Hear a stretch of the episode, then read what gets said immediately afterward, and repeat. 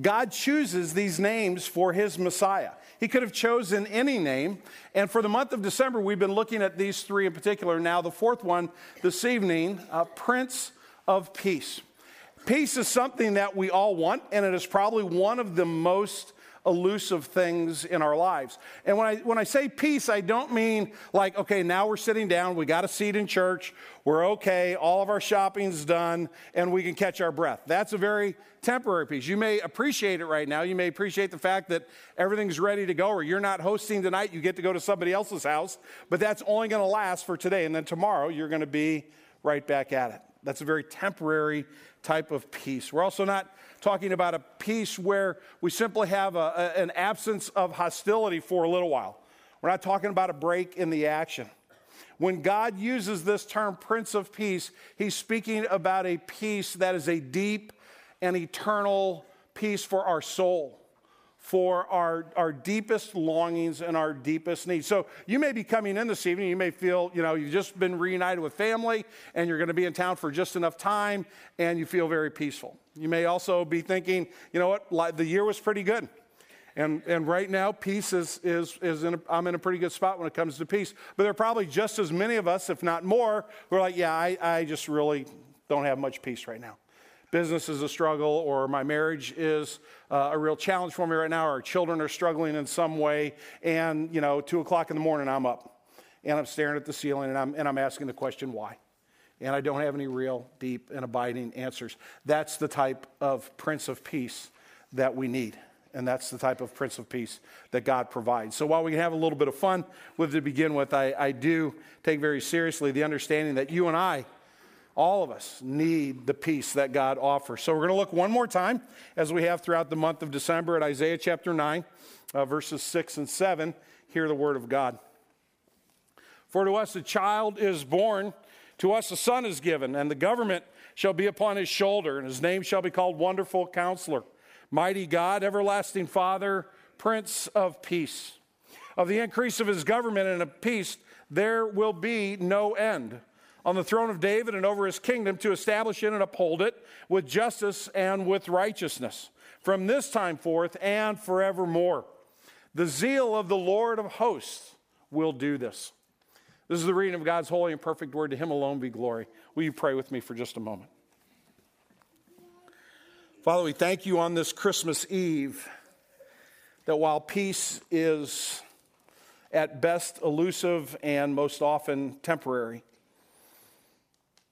that the peace that you offer that is supernatural, the peace that is not of this world, but of your kingdom, abides forever.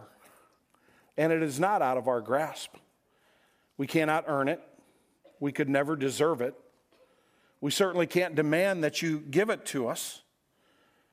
It comes to us by faith, by trusting in your Messiah, the one provided so that we who were at unrest, we who had broken peace with you, we who had rebelled against you, could be brought back into fellowship, could be made right. And not just for a moment, not just for a day or for a week, but for all time.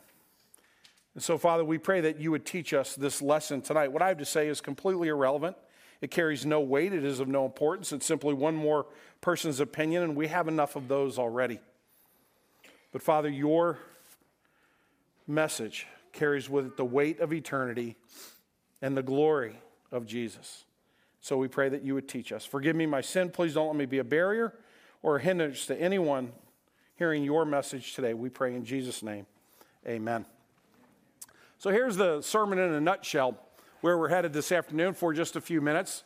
Messiah, Prince of Peace, as named in Isaiah, has both the power and the authority to reconcile humanity to God, thereby creating an authentic, eternal peace. So there, there's two aspects of this we want to look at. We have two observations in this text today. The first one is this notion of power and authority. I mean, I can wish you well. I can say, you know, peace to you, but I don't really have any th- authority or any power to actually make that happen. I can't change your life. I don't have any transformative power that can move you to a different place where you really, truly, and genuinely have peace in your life. This passage claims that God is sending someone who has both the power and the authority to be the one who can bring you and me true peace, and not just for this time, but for eternity. The second half of this we want to look at is that last notion of authentic eternal peace, not a substitute peace, not a, not a, a temporal peace, but an eternal peace. So, two observations that I think will help us uh, embrace even more this one who is Messiah. Well, first question is this question of power and authority. So, the, these verses tell us that the one who is coming is of a royal line. You look at verses 6 and 7, we see that we have a child born, a son given. So there, there's one that's arrived on the scene and the increase of his government of peace there will be no end on the throne of David and over his kingdom to establish it with and uphold it with justice and righteousness, so on and so forth. Now, the throne of David speaks to the Old Testament king of the nation of Israel, David, who was the second greatest king to live in all of Israel's history. He was uh, royalty by God's design, and he was, his kingdom was established by God. But his kingdom was established in a way that's slightly different than you and I would necessarily look at it. Because normally we would say, well, it's wonderful for David. I'm sure that was great for the nation of Israel, you know, 1,500 years before Jesus arrived on this planet. That would be 3,500 years ago for you and me. That's great, but quite frankly, what does that have to do with me? What's that got to do with my life right now, 21st century America? I don't know that it has any bearing on me. I'm happy for those folks, but I don't know if it'll impact me. So I, uh, I, I finally did this. I don't know if I should have done it or not, but it was on sale, so I couldn't resist. Has anybody gone to Ancestry and done this DNA deal? So I, I, finally bit the bullet and said, I, I want to know a little bit more about my history and about my background. And they, they promise you that they can give you all kinds of great information. And it's normally $99. Now it was only 66 bucks when I bought it. So in my mind, you know what I think. I saved $33. We all know that's not true. I spent 66, but be that as it may, I'm in, in six to eight weeks, because I, I, did this all, I, I, went and signed up and registered and took the little cup thing and, and put my saliva in it, shook it up, and put in the bag and sealed it, put it in the box and mailed it. And they promised me in six to eight, eight weeks, they will let me know, you know, of my deep origins. And I'm quite certain, don't panic, six to eight weeks, that's somewhere uh, getting close to Easter. I'll work into a sermon somehow, so you don't have to worry about anything. However, I'm pretty doggone sure that it's not going to come back that I'm related to Jesus. I just don't think it's going to happen. I don't think I'm of the line of David. And so, what does this particular royal line have to do with me or you? I mean, we saw a picture of Prince Charles of the House of Windsor. Uh, they actually changed their name in the early 20th century from the House of Hamburg to the House of Windsor right uh, during the First World War. Uh, and that's wonderful. And they've been around a long time. They'll probably be around for a long time, but ultimately they're only temporal. Good for them. What about us? Well, that's where the, we need to understand this royal line. This royal line is not just any royal line, it's actually the royal line. If you go back in the Old Testament, in the early parts of the Bible, you go to 2 Samuel, and you see that God tells David something that he tells nobody else that's ever lived before or after. The word of the Lord came to Nathan. Nathan was a prophet. And he said, Go and tell my servant David, the Lord declares to you that the Lord will make you a house. Your offspring shall build a house for my name, and I will establish the throne of his kingdom. Catch this next word forever. And your house, you and your house and your kingdom shall be made sure before me. Your house shall be established, there it is again, forever. God has the power and the authority to bring the Prince of Peace, not just for David's generation, but for generation after generation after generation. The promise of God to extend his salvation all the way down to you and me today comes through not a royal line, but the royal line. And notice how God is going to make sure this happens. We come back the text we've been looking at for the last several weeks. This house is going to be established uh, forever. The zeal of the Lord will do this. What Isaiah is saying there is that God is, is taking special interest in this. It's going to be a delight for God to make sure that the Prince of Peace does what he's called to do and is who he's identified as being as the one who brings an eternal and lasting peace. Zeal is a wonderful word because it, it kind of has a double edged meaning to it. When you have zeal, you kind of work at something with all your might. That, that's kind of working with zeal, right? Uh, but there are things that you do in your work, in your job, or in your schoolwork, or wherever you find yourself that you do with all your might, but you don't necessarily love it. You don't really enjoy it. It doesn't get you out of bed in the morning.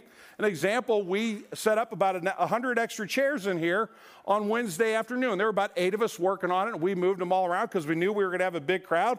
We wanted to do our very best to get everybody seated in here. And so for about an hour, there were about eight of us working on it, and it was fine. And I worked hard at it, but I had no passion involved. I don't love moving chairs around.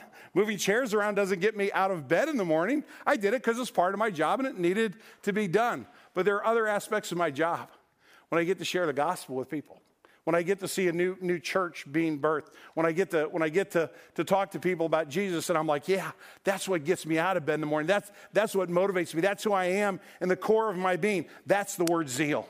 So it's not just, you know, doing a hard day's work, it's doing something for which you were created. And, and this says that God is taking great delight in providing for us through his power and authority the Prince of Peace who will not fail. So we know from this text, we see in this text that he has power and authority, but what about this notion of authentic and eternal peace? Well, I'd like to take a minute or two and talk about some things that, that we put the title peace to, but really aren't genuine peace. So, for example, we might say that, you know, there isn't any conflict in the house right now. Nobody's fighting with anybody at this particular moment, right? And so we say that we have a peaceful household, but that's not really true. It's not really peaceful. There just isn't any hostility that happens to be going on at that particular moment. Read a great quote from a mom this week. She said, If you love arguing vehemently about lunch at 6 a.m. in the morning, parenting is for you, right? Right? That's, that, that's, that's what happens, right? I don't want peanut butter and jelly. I want bologna. I don't want bologna. I want tuna salad. I don't want tuna salad. I want to buy my lunch. And all of a sudden, we're yelling at each other at the top of our lungs. And just because we stop to catch our breath doesn't mean that there's peace.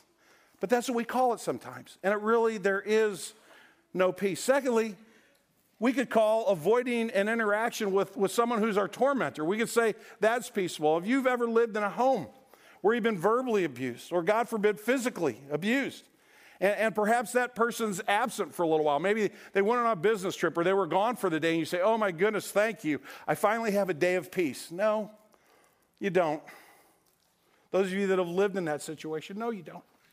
All you have is a few moments where you don't have to look over your shoulder. You don't have to feel awful about yourself. You don't have to hear the lies of how terrible you are and how you'll never amount to anything. You simply have a moment's break.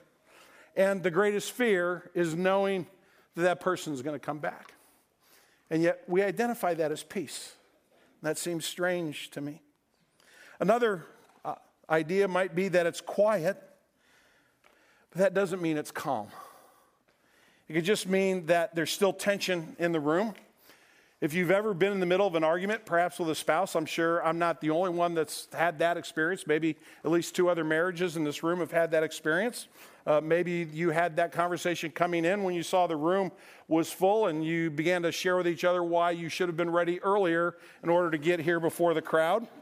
I'm sure you did that with great love and affection and took all the blame upon yourself. But if you're like me and you didn't, you might just be being quiet while the other person is speaking because you're getting ready to provide the best retort possible so that you win the argument. And so it might be quiet, but it doesn't mean it's calm. It doesn't mean that, that there, there isn't any pain going on. It just means that you're getting ready to strike the blow that, that, that, that defeats your foe and wins the, the argument. You say you're, you're trying to figure out how to fight fire with fire. I always thought that was an odd statement, fighting fire with fire. So Cindy's getting after me, and I'm just, I'm saying, oh, I'm going to get her back, and I'm and I'm going to fight fire with fire. Isn't it odd? Because the fire department actually fights fire with water, not with fire. It puts the fire out. And putting more fire on fire doesn't seem to quite do that.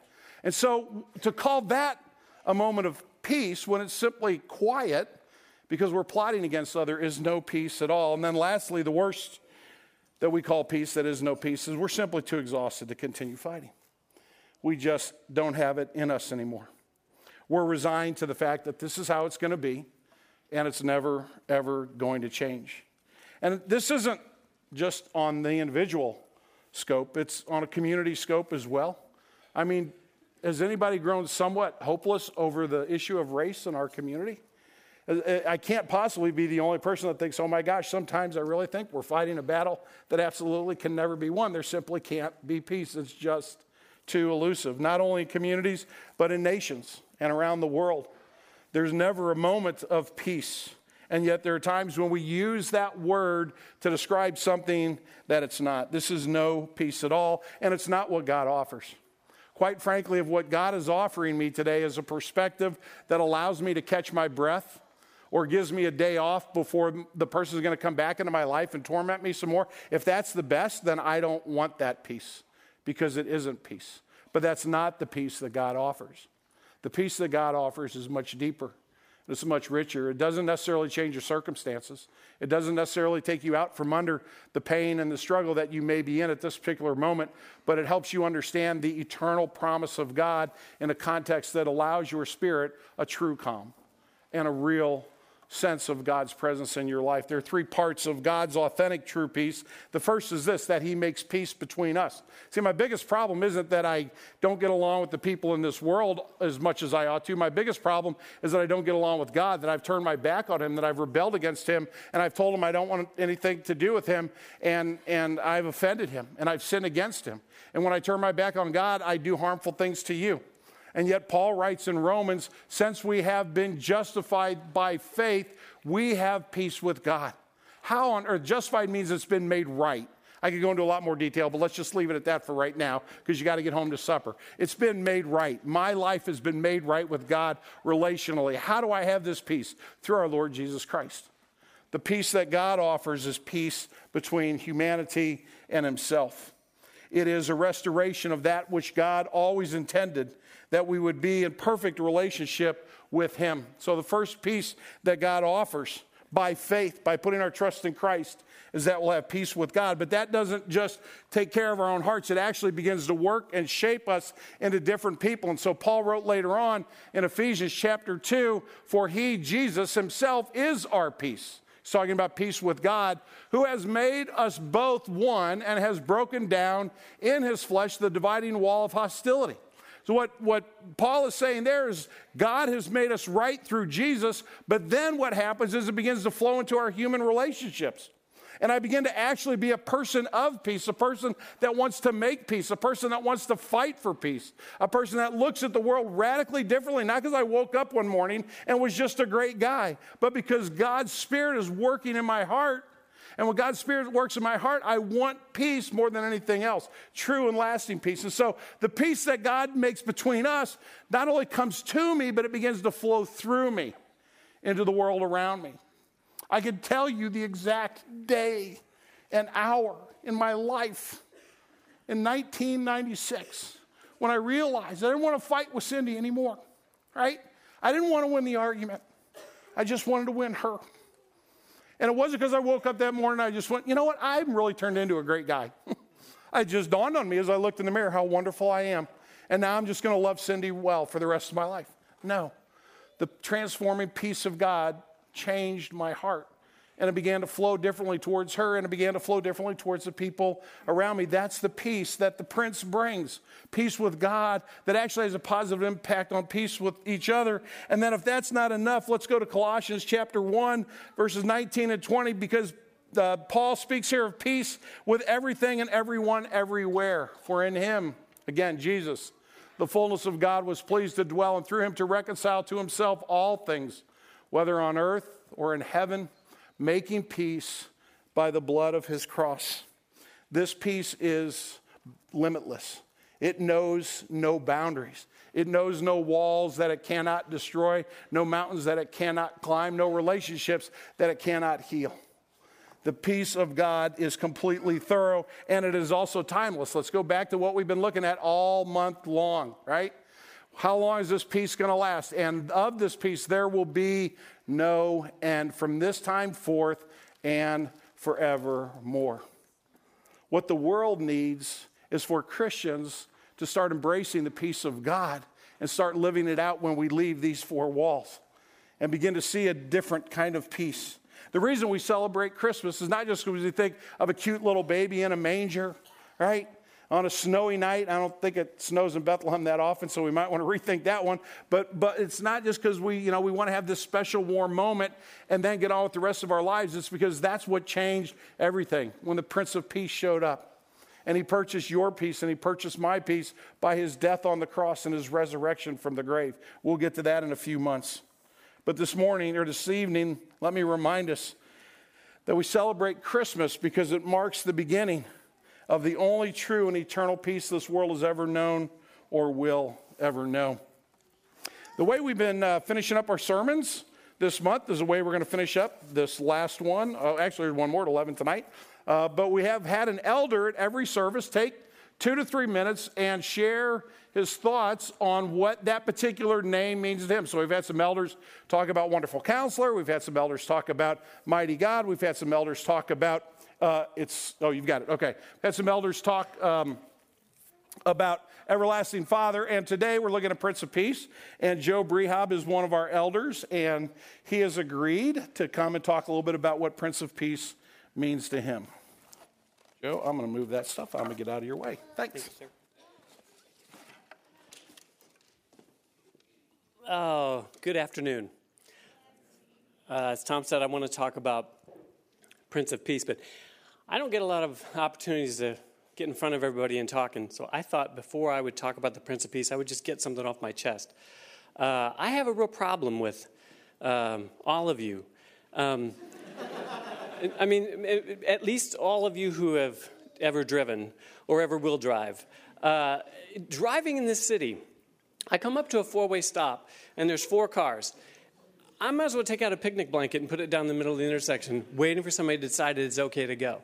And when one of you finally does go, the person across, do they take that opportunity and go at the same time? No, because that would be total anarchy to have two cars right in the intersection. So everybody kind of waits their turn. And I'm thinking about it because this time of year, it's so much worse. Because you guys, you all want to prove that you're full of brotherly love and holiday spirit, and so you're always, hey, you go, go. And nobody gets anywhere. And if we're near, if we're in a school zone, forget it. Right? Nobody's going anywhere that day. I guess what I'm saying is you guys are like the fat cells in our nation's arterial roadway. And you're giving me a heart attack. I would even say that when you get your license renewed at the DMV, I would say they should ask you one question. It's not about your driving record, it's not about your eyesight, it's not about insurance. One question they should ask you Do you have places you need to be? And if the answer is no, you shouldn't get your license. You have no business being on the road. So, so there's one thing that's clear. I'm the least qualified person to be talking about the Prince of Peace with you. Uh, I am I'm at war with the world. Uh, I feel the love of God sometimes come down and the peace of God come into me, but it has sometimes trouble getting out. Uh, I don't know if you guys have the same feeling. Maybe it's not about traffic, but maybe for you it's something like there's uh, there might be people in your lives, brothers, sisters, moms, dads, that they can say something just not quite the right way, and you are so ready to jump and take offense at that. You know, you're just you're ready to receive it that way. Maybe there's people in your lives, maybe everybody, who you're just continually disappointed in their efforts. Right? If only they could be more like you. The world would be this amazing place. Uh, maybe, um, maybe it's when you look out at the world and you realize that you don't even you don't even maybe realize you're doing it, but you're leaving this angry wake behind you um, people that you're tearing up out of anger. I know I do this, and I'm, I'm only partially aware of it. Uh, maybe it's people who are people who smoke. Terrible, you know, or people who drink. and Oh, wait, that's not so bad. Um, maybe it's people who are in better shape than you. You know, so shallow. Um, or people who are in worse shape than you. You know, so lazy. Um, or maybe it's people that are wealthier than you right? So uncaring. Or people who are not as wealthy as you, so undisciplined. Um, that's how we kind of approach the world, at least I do sometimes. Uh, and it, it, I'll give you like a practical example. I'll watch my kids doing something as innocent as doing the dishes. And I'll watch them hold the dish under the faucet, and they'll just sit there and rely on the process of erosion, you know? and this is a process that I, I, remind them is supposed to take thousands of years. So, you know, it's not really going to work. What are we talking? Prince of Peace. Um, so this can feel this can feel hopeless because it can be as big as being at war with maybe everybody who's a liberal you know, or hostile to everybody who's conservative. I, I don't, I, am not that old, but I'm old enough to, I've never experienced a time when half of the people are so hostile and contemptuous of the other half as what we live in right now. And so I look at this and I say, you know, it feels hopeless. But of course, it's not hopeless. Uh, because it's this same world that I'm describing that sometimes drives me a little bit crazy, that God offered his son to uh, as reconciliation. And even though that world, initially, us, our first response to that offer was no. And not only that, but it was a, it was a violent rejection. But God took that, that violent act of ours, and instead of pushing it away and us with it, He decided to embrace that and change it into something uh, amazing and glorious that has the power to save every one of us. And because of that, we now have peace with God, like, like Tom said, Romans 5 1. And Paul even says later that because of that, we are called to be at peace with each other as much as we're able. And I thank him for that qualifier. As much as we're able, we're to have peace with each other, uh, the same way that God had peace with us. And I am determined to try to do that. Uh, and I would, I would suggest maybe join me, not by our own power, but just by the power of the Spirit, that we would try to take that peace of God that comes through Jesus Christ and, and live it out. Um, when I say this, I know my kids right now are thinking, uh huh, yeah. Five minutes, we'll be in that parking lot. I'll be stuck out there, and then we'll see the peace, right? It'll come flowing out of my mouth. Um, that's fair enough. That's true. I'm not going to solve this tonight. Uh, but I am going to try. Uh, by the power of the Holy Spirit, I feel like I'm called to begin it because the people that I am rejecting, the Holy Spirit is pursuing. And the people that I can hardly live with, Jesus died for. And the world that I'm at war with, God has already made his peace with. So who am I to argue with that? Let's pray. Father, tonight, especially on this day, we remember when we first met your son, the Prince of Peace, who came defenseless into this hostile world and conquered it with love. Father, you made peace with us, your enemies. Now, will you please help us to be reconciled to each other? On each of our hearts, please lay the names of the family members, the friends, the relationships, and the situations that cause each one of us to react sometimes in anger or fear or frustration. Lord, just help us to know right now what those are. In these places that we struggle, please help our outlook to be welcoming, our spirits to be generous, and our hearts to be forgiving. As we offer your peace to one another on this day, it's in your Son's name that we pray. Amen. Jesus is my Prince of Peace. Ten years ago, I had brain surgery. After seven to eight months of nonstop, unbearable pain, they diagnosed me with having a meningioma, which is a tumor in the, in the lining of your brain. And so, um, it was the size of about an eyeball, and it was right here between my eyes. So, one elders' meeting, as we were trying to make a decision, one of the elders said, Let's consult the third eye. Oh, he was totally joking, of course.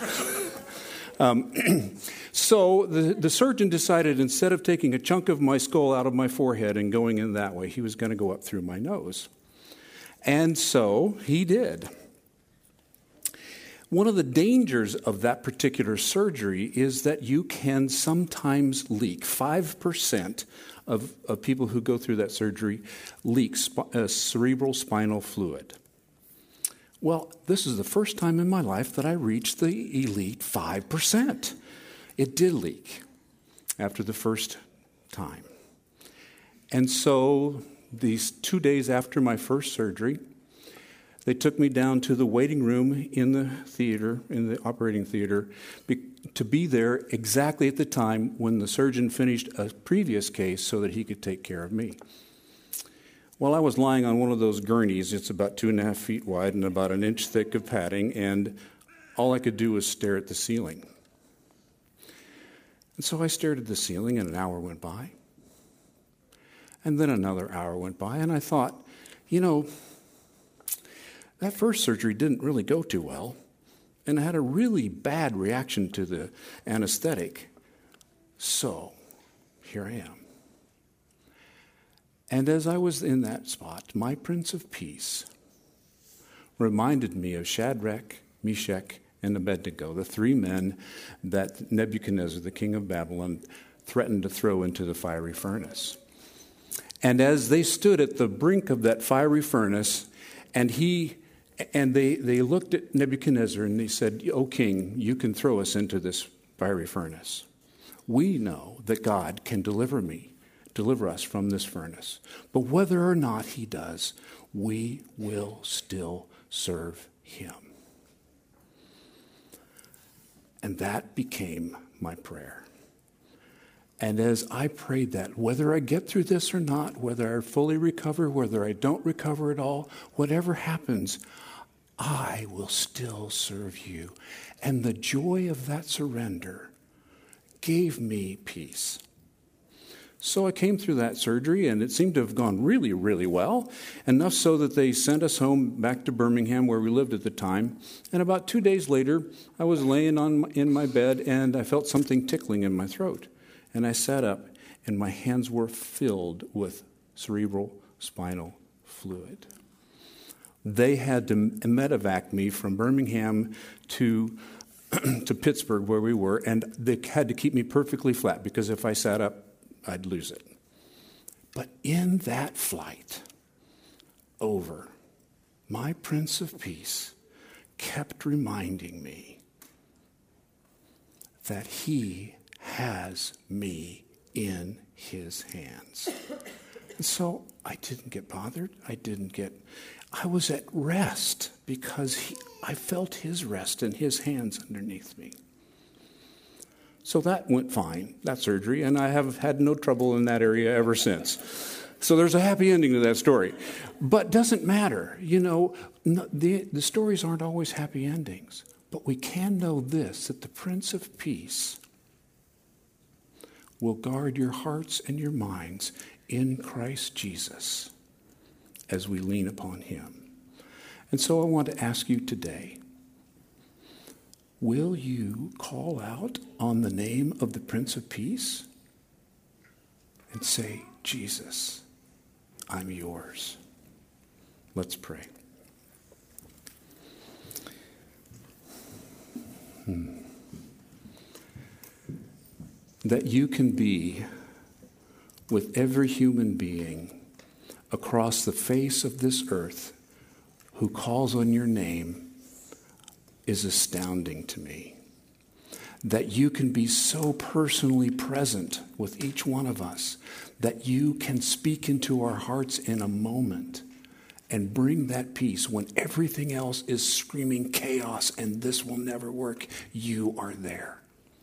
So today, on Christmas Eve, we welcome you, Jesus, born into our world. It is in your name we pray. Amen. Good morning. You just put the pressure on me two or three minutes. That's not what I was told earlier, but I'll try to keep it, unlike Tom, a little shorter uh, than anticipated. Uh, let me just ask real quick Has anyone here this Christmas season been to a, uh, a performance of the Messiah? Or listen to the music at all? Isn't that awesome? That's great. I, I can't look at the, the words here on the banner here and, and talk about the Prince of Peace without mentioning that.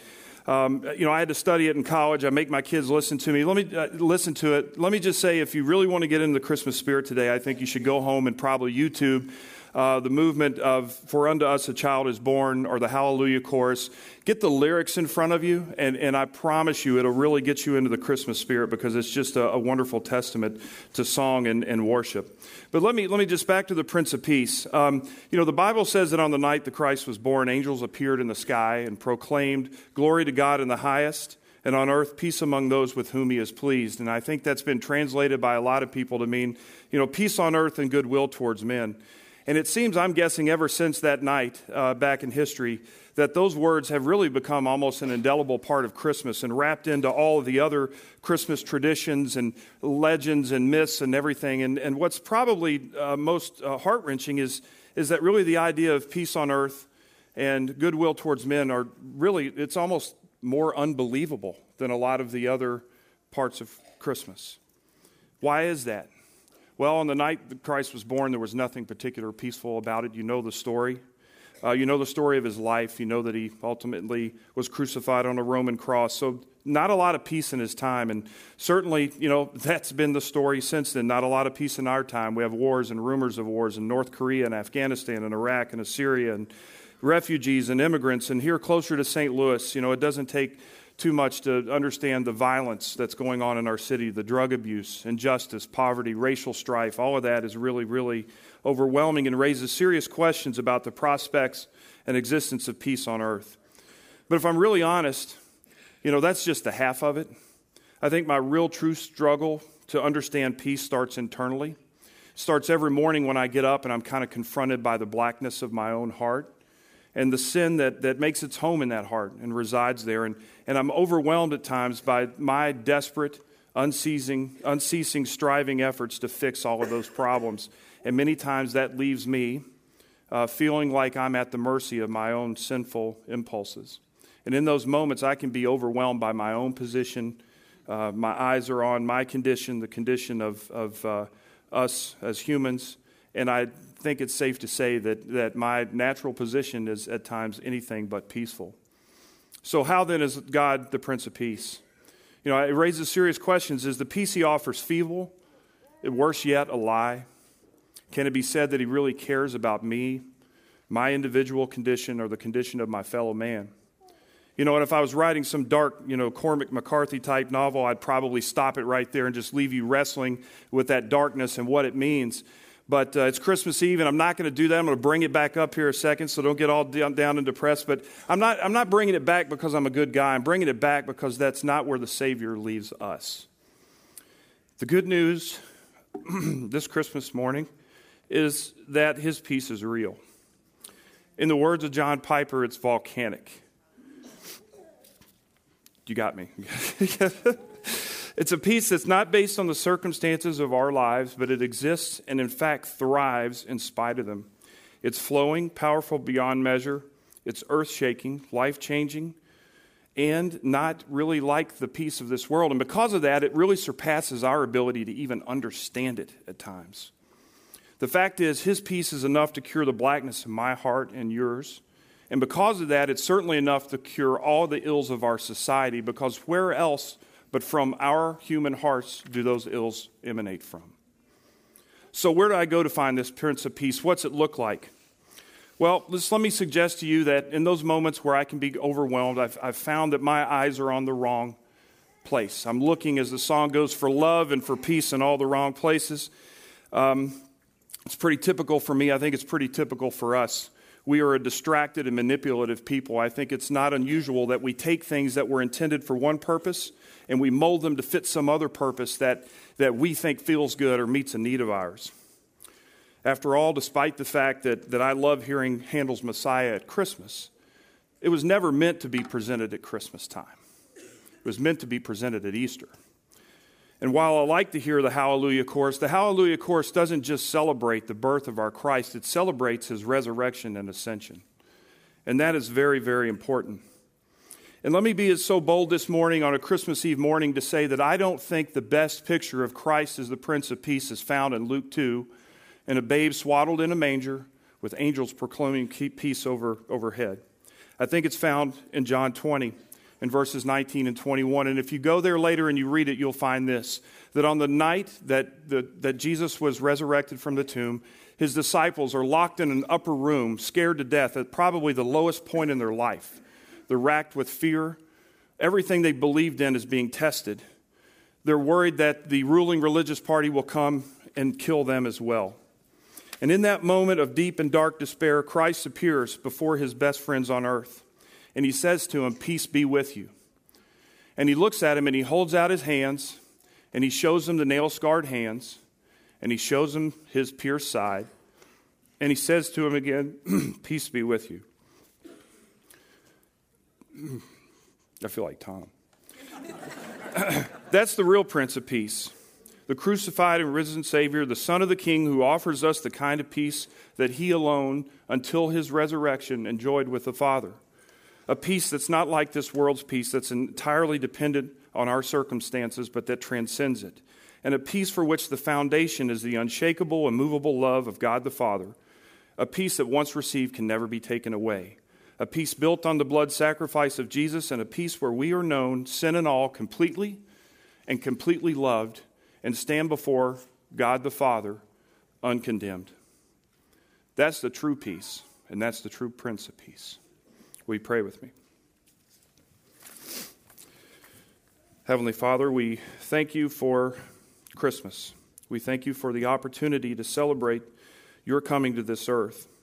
But Lord, we thank you to, for the opportunity to celebrate the completion of your earthly story as well, your death and resurrection and your ascension to on high, Lord. And, and we just thank you that you stand before us in our deepest and darkest moments and, and extend to you a peace, a peace that is eternal and permanent, and a peace that you won for us, Lord, on the cross. Lord, this Christmas season, it's, it's, and, and every day of the year, it's my hope that each of us here will come to know the Prince of Peace more each day, that we will learn to live in the reality of, of His love and the peace that it brings more and more each day, and that we will be inspired and moved by it to share that love and that peace with our fellow man until you come again and perfect your peace on this earth. In Jesus' name, amen.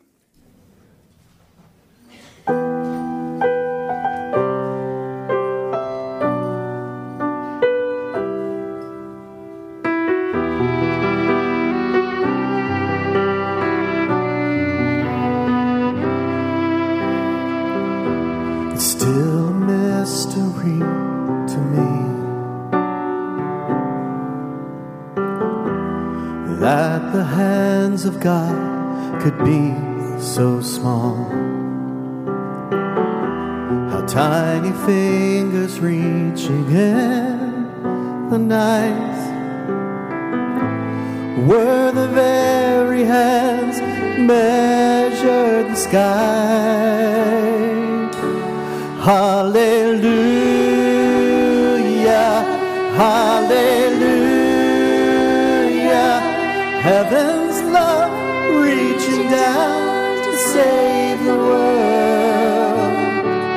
Hallelujah, hallelujah,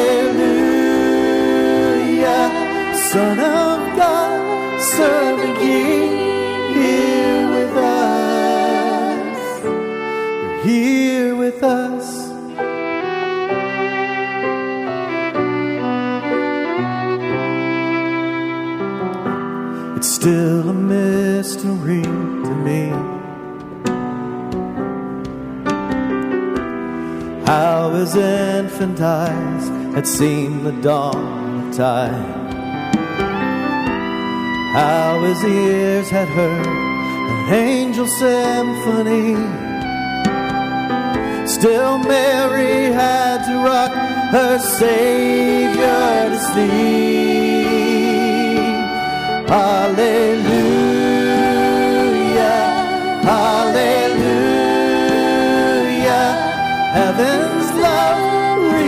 down to save the world.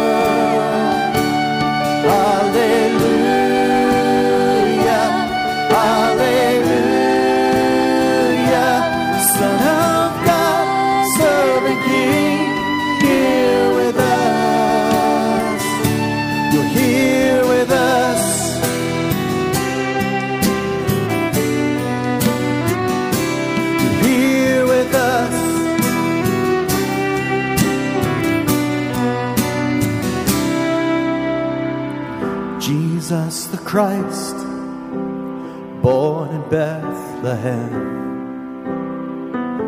A baby born to save, save the souls of man. Hallelujah.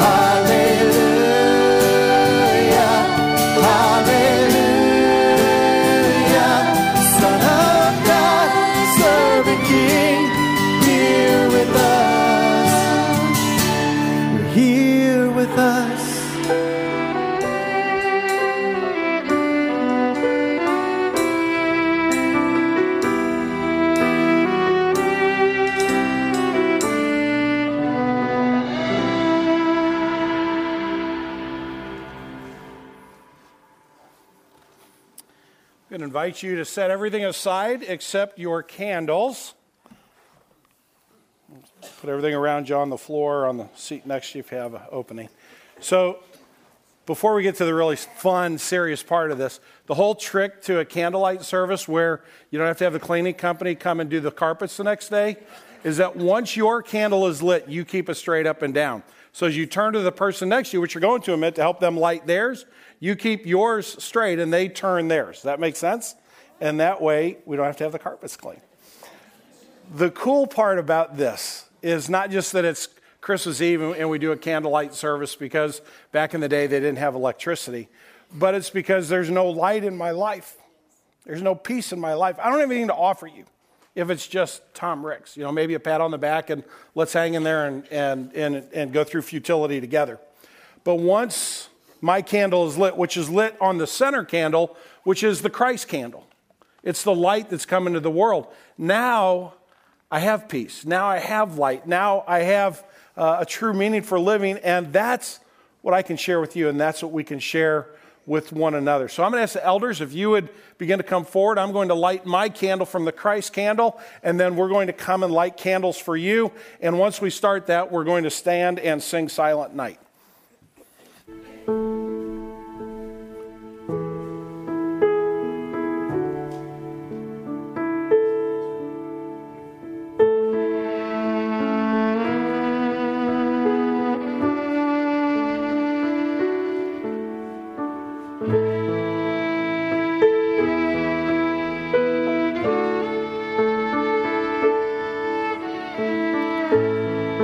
Go ahead and stand.